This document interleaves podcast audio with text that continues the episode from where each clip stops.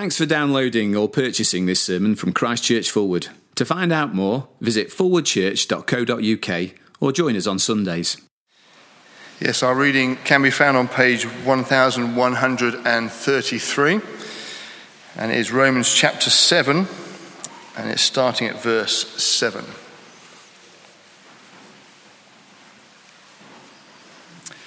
What shall we say then? Is the law sin? Certainly not. Indeed, I would not have known what sin was except through the law. For I would not have known what coveting really was if the law had not said, Do not covet. But sin, seizing the opportunity afforded by the commandment, produced in me every kind of covetous desire. For apart from law, sin is dead. Once I was alive apart from law, but when the commandment came, Sin sprang to life, and I died. I found that the very commandment that was intended to bring life actually brought death. For sin, seizing the opportunity afforded by the commandment, deceived me, and through the commandment put me to death. So then, the law is holy, and the commandment is holy, righteous, and good. Did that which is good then become death to me? By no means. But in order that sin might be recognized as sin, it produced death in me through what was good, so that through the commandment sin might become utterly sinful. We know that the law is spiritual, but I am unspiritual, sold as a slave to sin. I do not understand what I do.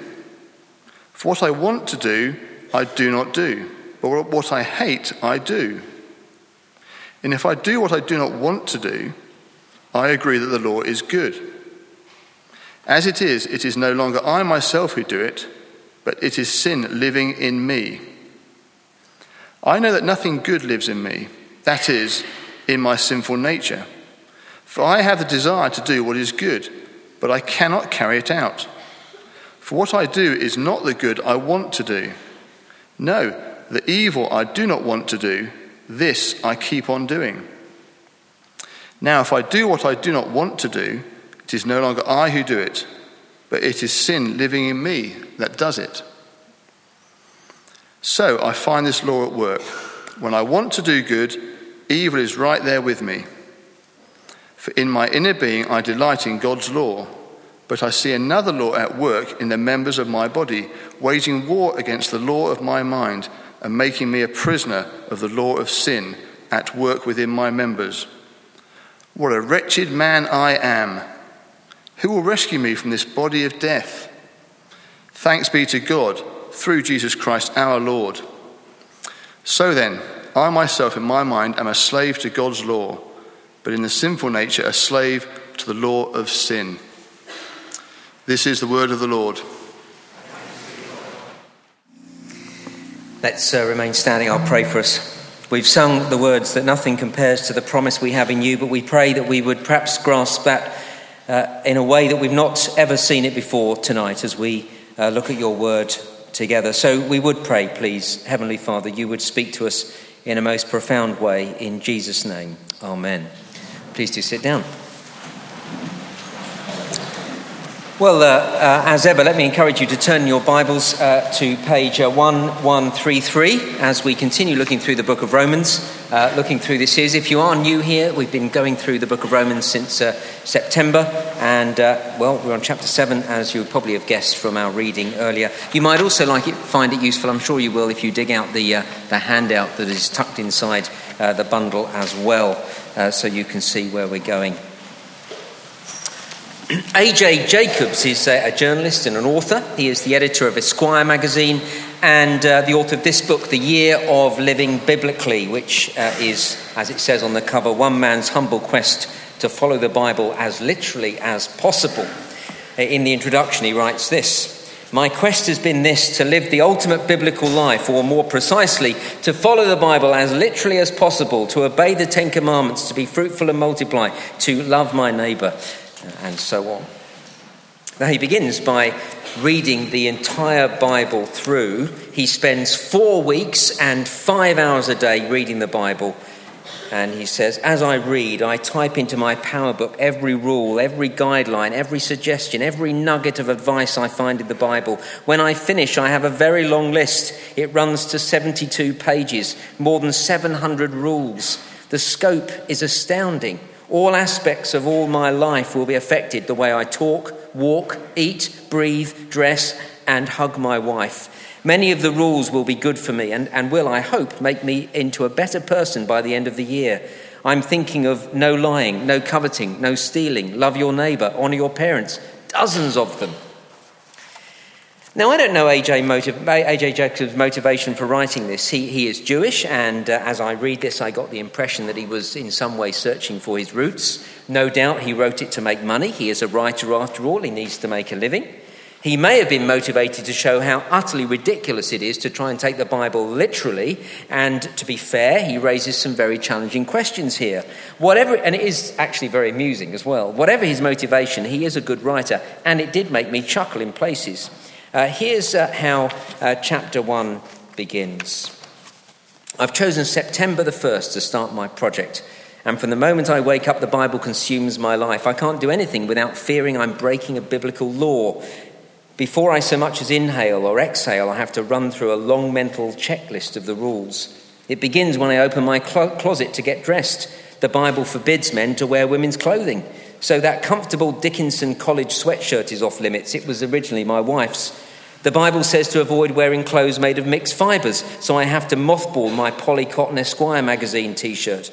And loafers, Am I allowed to wear weather, uh, leather? I, I, go to the living room, click on my PowerBook, and open my biblical rules file. I scroll down to find one about animals.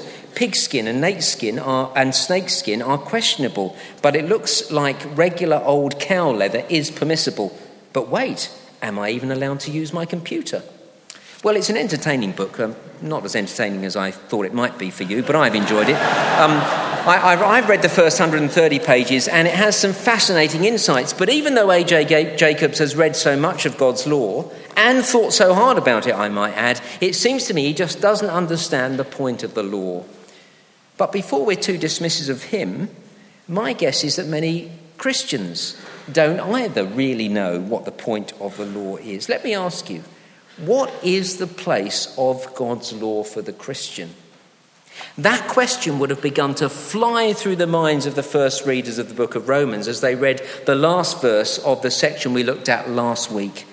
Look with me, if you will, at chapter 7 and verse 6, uh, where we read this. But now, dying to what once bound us, we have been released from the law so that we serve in the new way of the Spirit and not in the old way of the written code. Now, does that mean, as a Christian, God's law is obsolete? Certainly, uh, those Christians in the church in Rome would have been com- who'd been converted from Judaism would have found this very disconcerting. They might even have heard Paul saying, There's no place for God's law, you can get rid of it. Uh, he, they, they might have been hearing uh, Paul say, You can rip it up and just get rid of it. You don't need it anymore. They might even have heard Paul saying that God's law isn't relevant to the Christian, that God's law is actually sinful. That's why Paul asked the next question in verse 7 What shall we say then? Is the law sin? That's the question on at least some people's lips, having read through uh, verse 6. The answer is emphatic. Verse 7 What shall we say then? Is the law sin? Certainly not. So I'd uh, better start sticking this back together again. Uh, uh, just in case you're worried, it's not a Bible. I just covered it uh, to look like one. Um, so you can, you can get back off the chair, off, this, off your seat and back on the chair. It's okay. I haven't ripped up a Bible. Now, with all the props to one side, uh, Paul is clear here. The Old Testament law, God's law, is good. And uh, that's the first point on the handout if you're still following along with me. Look at his conclusion at, to the first part of his argument, verse 12, over the page in Romans 7. Verse 12. So then, this is how he concludes So then, the law is holy, and the commandment is holy, righteous, and good. And look at verse 14. We know that the law is spiritual. So Paul is clear God's law is good. Of course it is. It is from God. And God's law reflects his character. God's law is good. That's the conclusion. But still, in the light of verse 6, if we've been released from the law, what is the value of the law? What is the point of the law? Well, first, in this section, we see God's law is good because it makes me aware of my sin. So Paul writes in verse 7, back again to verse 7, I would not have known what sin was except through the law. Now, we've already seen Paul say the same thing in chapter 3, verse 20, where he wrote, Through the law we become conscious of sin. Now, that was Paul's experience. As he read God's law, he became aware of his sin. And in verses 7 to 11, Paul tells us how God's law made him aware of sin. And especially it was the 10th commandment. You see, the law which tells us not to covet. End of verse 7 I would not have known what coveting was if the law had not said, Do not covet. Now, just a technicality, uh, and then we'll really get going. Uh, what we read in verses 7 to 11 is how Paul experienced an awareness of sin. But it's not unique to Paul. As we read through this, we see it, it, mirrors Adam in the garden. Paul is definitely making us think of that. It mirrors the nation of Israel. And I want to suggest that this is the story and experience of every real Christian believer. As we read God's law, it makes us aware of sin. And for that, uh, for Paul, that happened through the 10th commandment. End of verse 7 do not covet. Now, just think a moment uh, why that was so crucial for the Apostle Paul. Before he was Paul, before he was converted, do you remember he was Saul of Tarsus? He was a Pharisee, a very religious and respectable Jewish leader.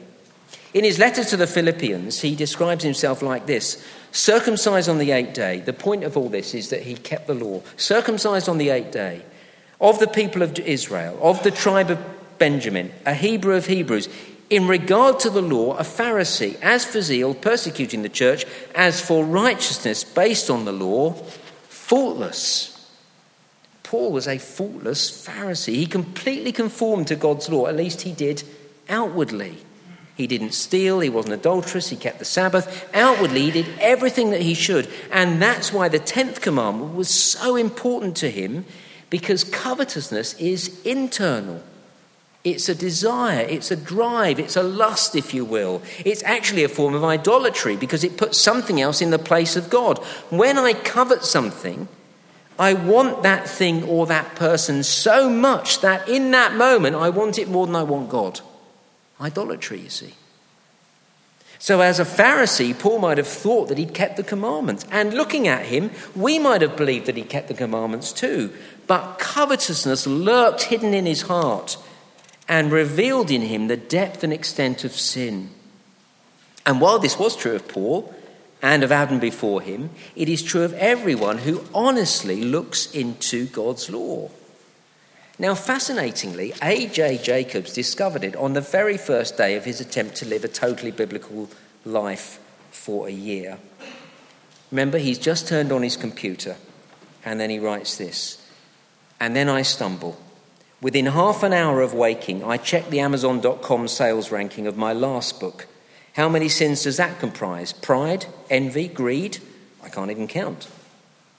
I don't do much better on my errand to a company called Mailboxes, etc. I wanted to Xerox a half dozen copies of the Ten Commandments so I can scotch tape them up all over the apartment, figuring it would be a good memory aid. The Bible says those with a good sense are slow to anger so when I get there at the same time as this wiry 40 ish woman and she practically sprints to the counter to beat me in line, I try not to be annoyed. And when she tells the mailbox, etc. employee to copy something on the one and only functioning Xerox machine, I try to shrug it off. And when she pulls out a stack of pages that looks like the collected works of J.K. Rowling and plonks it on the counter, I say to myself, slow to anger, slow to anger. After which she asks some complicated question involving paper stock. I remind myself, remember what happened when the Israelites were waiting for, for Moses while he was up on the mountain for 40 days? They got impatient, lost faith, and were struck with a plague. Oh, and she pays by check and asks for a receipt and asks to get the receipt initialed. The Proverbs, uh, a collection of wisdom of Old Testament, say that smiling always makes you happy, which is actually backed up by, by psychological studies. So I stand there with a flight attendant like grin on my face, but inside I am full of wrath. Do you see? God's law reveals how sinful I am internally. I can look great on the outside, but on the inside, I'm horrible, full of pride and envy and greed, impatient and angry over the photocopying. I discovered this for myself. That's why I became a Christian. And I see people discovering it for themselves when they come on the Christianity Explored course. When I first talk to people, they say, I'm a good person. I live a good life. I think I should go to heaven. I've kept God's commandments. I don't steal. I don't murder. I haven't committed adultery. And then on week three of Christianity Explored, we look at Jesus' words in Mark chapter 7. Now, come with me, if you will. Keep something in, in Romans 7 and come with me to Mark chapter 7 and see this. Page 1010, 1010. 1010.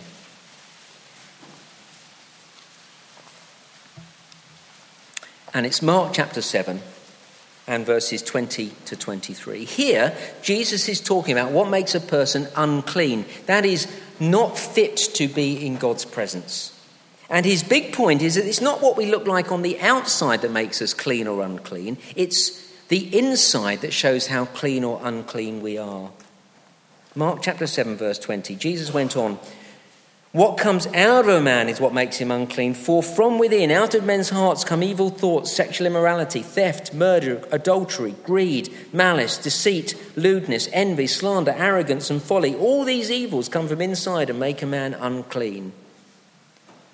Now, there's a number of surprises, I reckon, in that passage, but I do want to show you just the first one.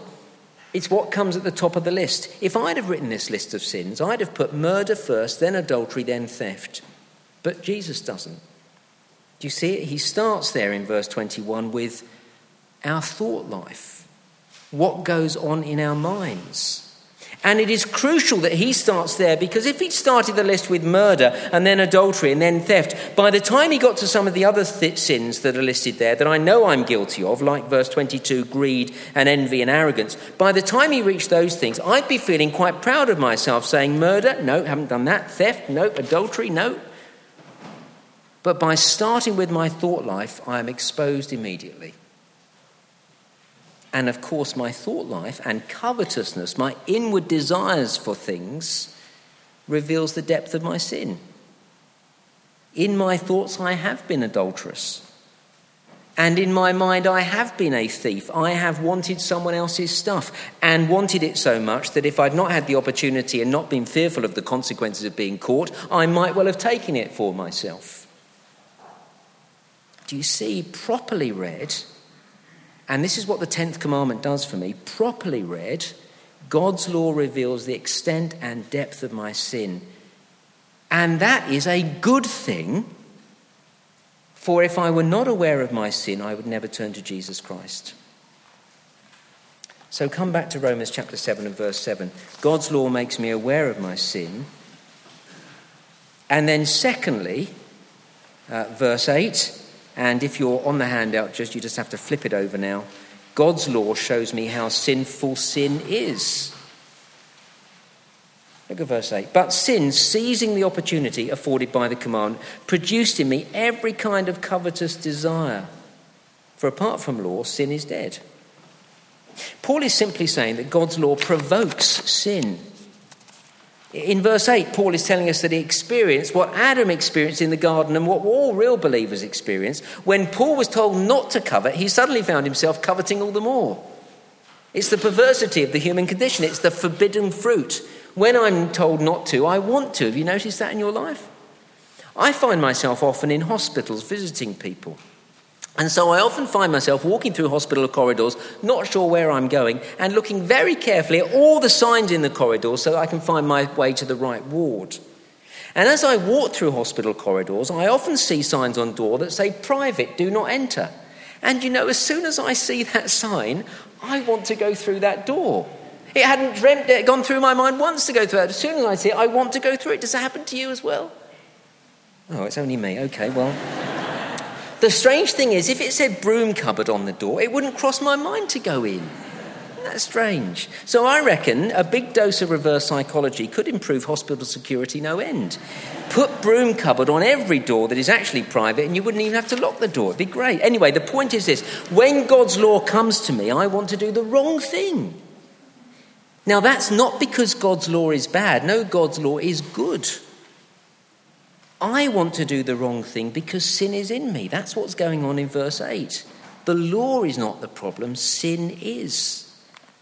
So John Stott says, and the quote is on the handout sin twists the function of the law from exposing and condemning sin into encouraging and even provoking it.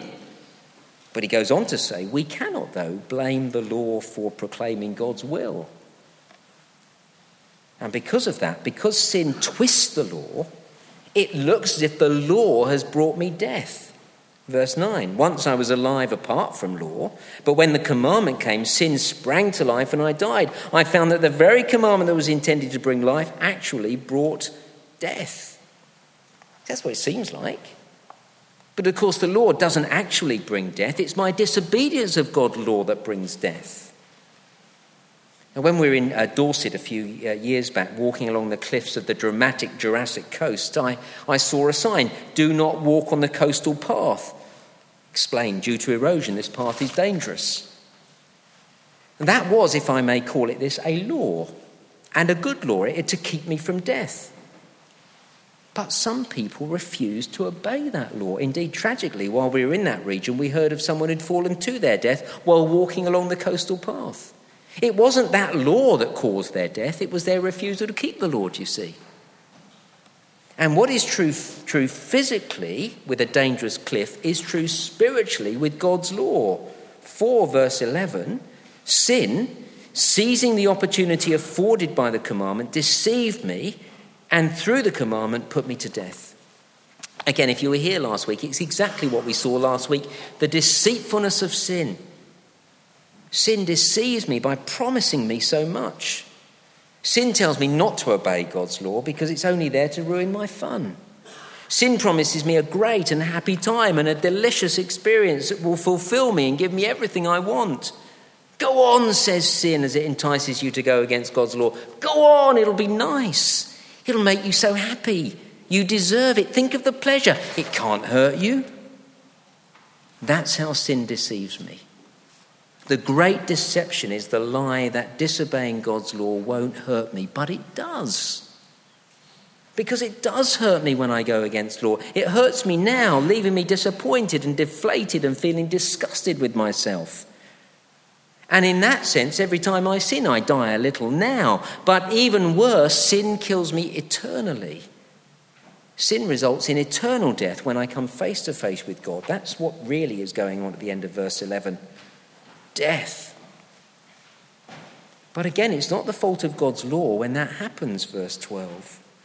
So then, the law is holy, and the commandment is holy, righteous, and good. Did that which is good then become death to me? By no means. But in order that sin might be recognized as sin, it produced death in me through what was good, so that through the commandment sin might become utterly sinful. Again, John Stott explains it with his usual brilliant clarity. It's on the handout. God's law exposes sin and condemns it. And the law does not cause death, sin does. Indeed, the extreme sinfulness of sin is seen precisely in the way it exploits a good thing, the law, for an evil purpose, death. So, in a nutshell, Paul is saying the law isn't our problem, isn't the problem. Our sinfulness is.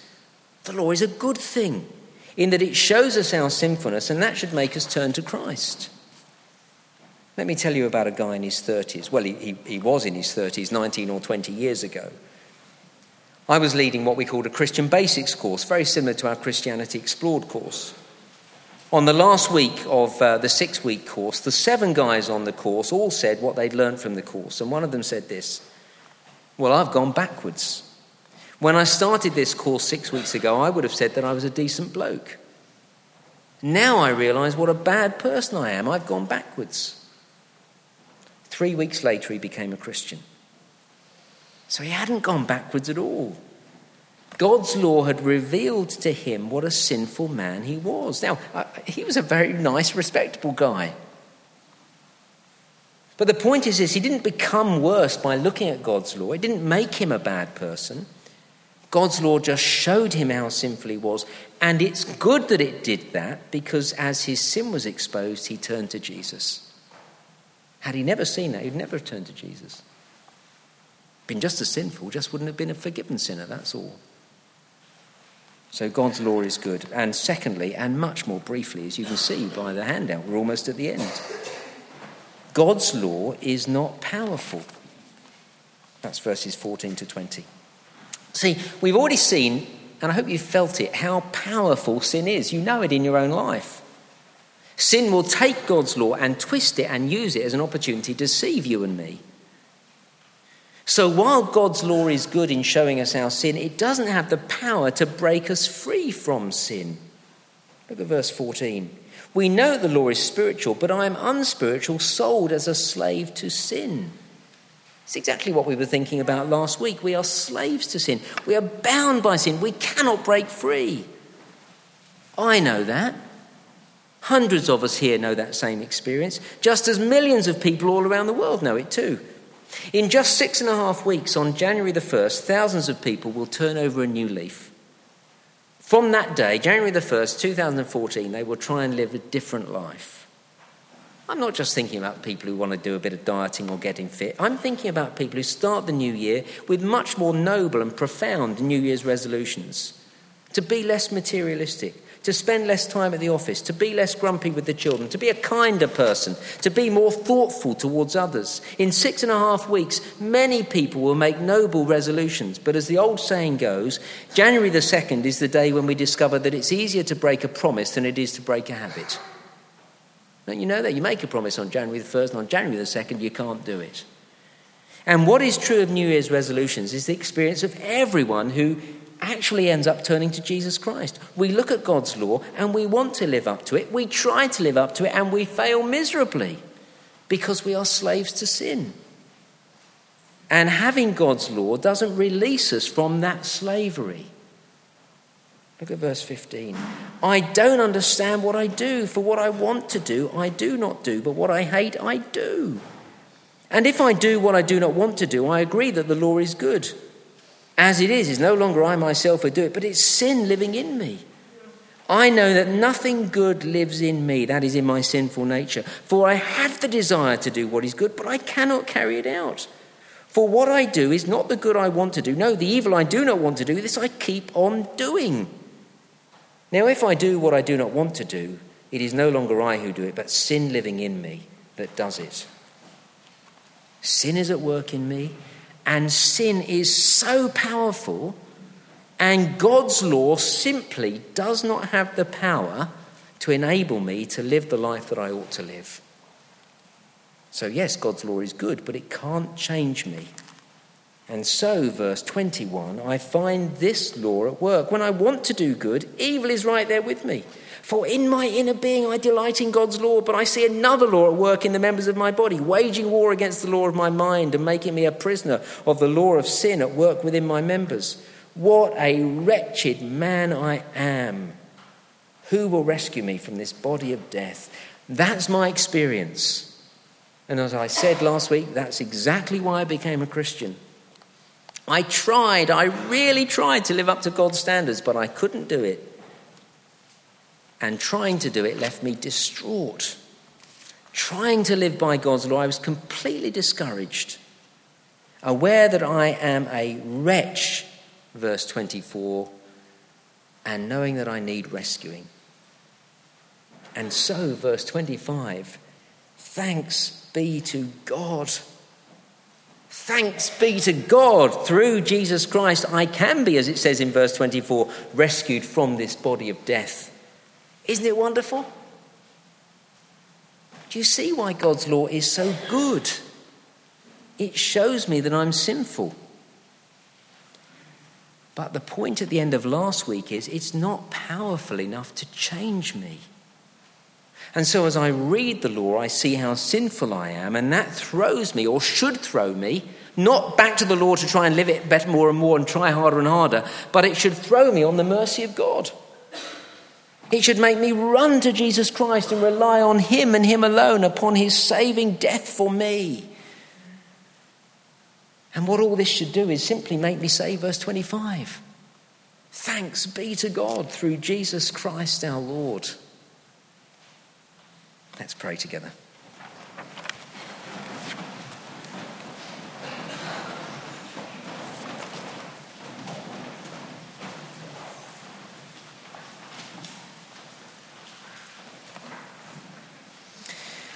Oh, we thank you, our Lord and God, that uh, you, in your great kindness, have uh, revealed to us our sinfulness, shown us how sinful we are uh, not so that we just then wallow in our sinfulness, but so that we, we grab hold of the solution, that we run to the Lord Jesus. We thank you that you don't just show us our sin, but that you deal with our sin. And we thank you very much. We thank you indeed from the bottom of our hearts today for the death of the Lord Jesus Christ. Nothing compares to the promise I have in you. And so we do pray for thankful hearts and now, through the rest of this meeting, as we take bread and wine in a moment, and then as we leave here, hearts that are so thankful that we want to live the way we can for you. In Jesus' name, amen.